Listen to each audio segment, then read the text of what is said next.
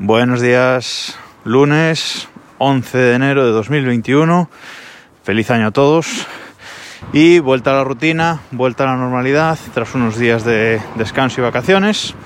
En estos días pues han pasado muchas cosas, he hecho muchas cosas y han pasado varias cosas eh, tecnológicamente relevantes que os iré contando en los próximos días.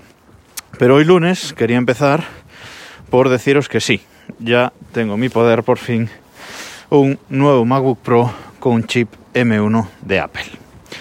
Ha sido un regalo inesperado, bueno, yo lo había pedido evidentemente, pero ha sido un regalo inesperado de la familia que ha caído en este día de, de, Reyes, en este día 6 de enero. Muy contento con él, es un equipo, como digo, con MacBook Pro con chip M1 de Apple, 16 GB de RAM y 256 GB de almacenamiento.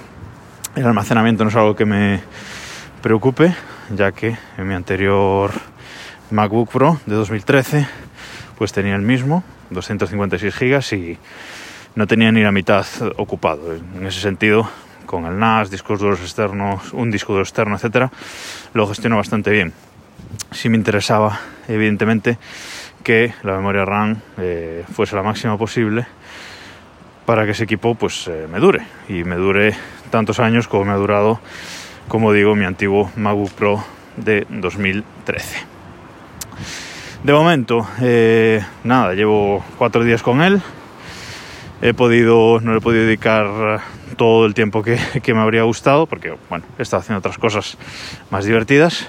Pero lo que, lo que he estado con, con él, configurándolo, instalándole cosas eh, poniéndolo un poco pues eh, a mi gusto, ¿vale? Como tenía el, el, anterior, pues de momento estoy encantado. O sea, la velocidad, el rendimiento con respecto al anterior es eh, incomparable.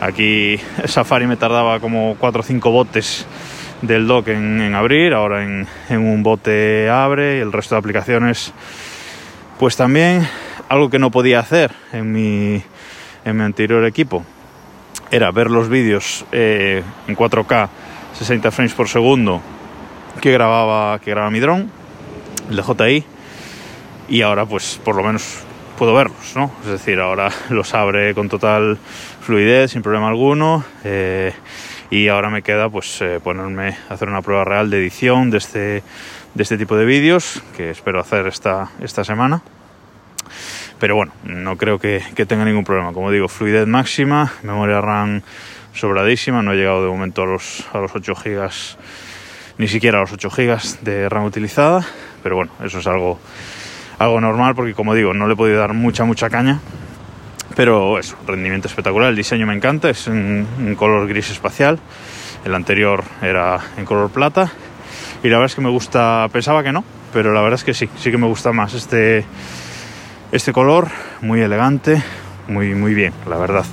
Es un poquito más pequeño, tanto en ancho como en largo que el anterior, lo cual bien, con la misma pantalla. Y no sé, hay algunos eh, peros que os había dicho cuando se presentaron, que iré desgranando en los próximos días. Pero de momento muy contento, batería espectacular, estoy con él instalándole cosas, Mm, dos, tres horas y, y, nada, un uso de un 15% de batería en esas, en esas tres horas. O sea que espectacular. Os iré contando más cositas en cuanto vaya haciendo más pruebas. Pero de momento, para arrancar, para esta vuelta de desde el reloj, creo que es suficiente. Ya sabéis, podéis eh, tener todos los capítulos en desdelreloj.com y podéis hablar conmigo comentando cualquier cosa en arroba desde el reloj en Twitter o en arroba Vidal Pascual, mi cuenta personal. Nada más por hoy y nos escuchamos mañana.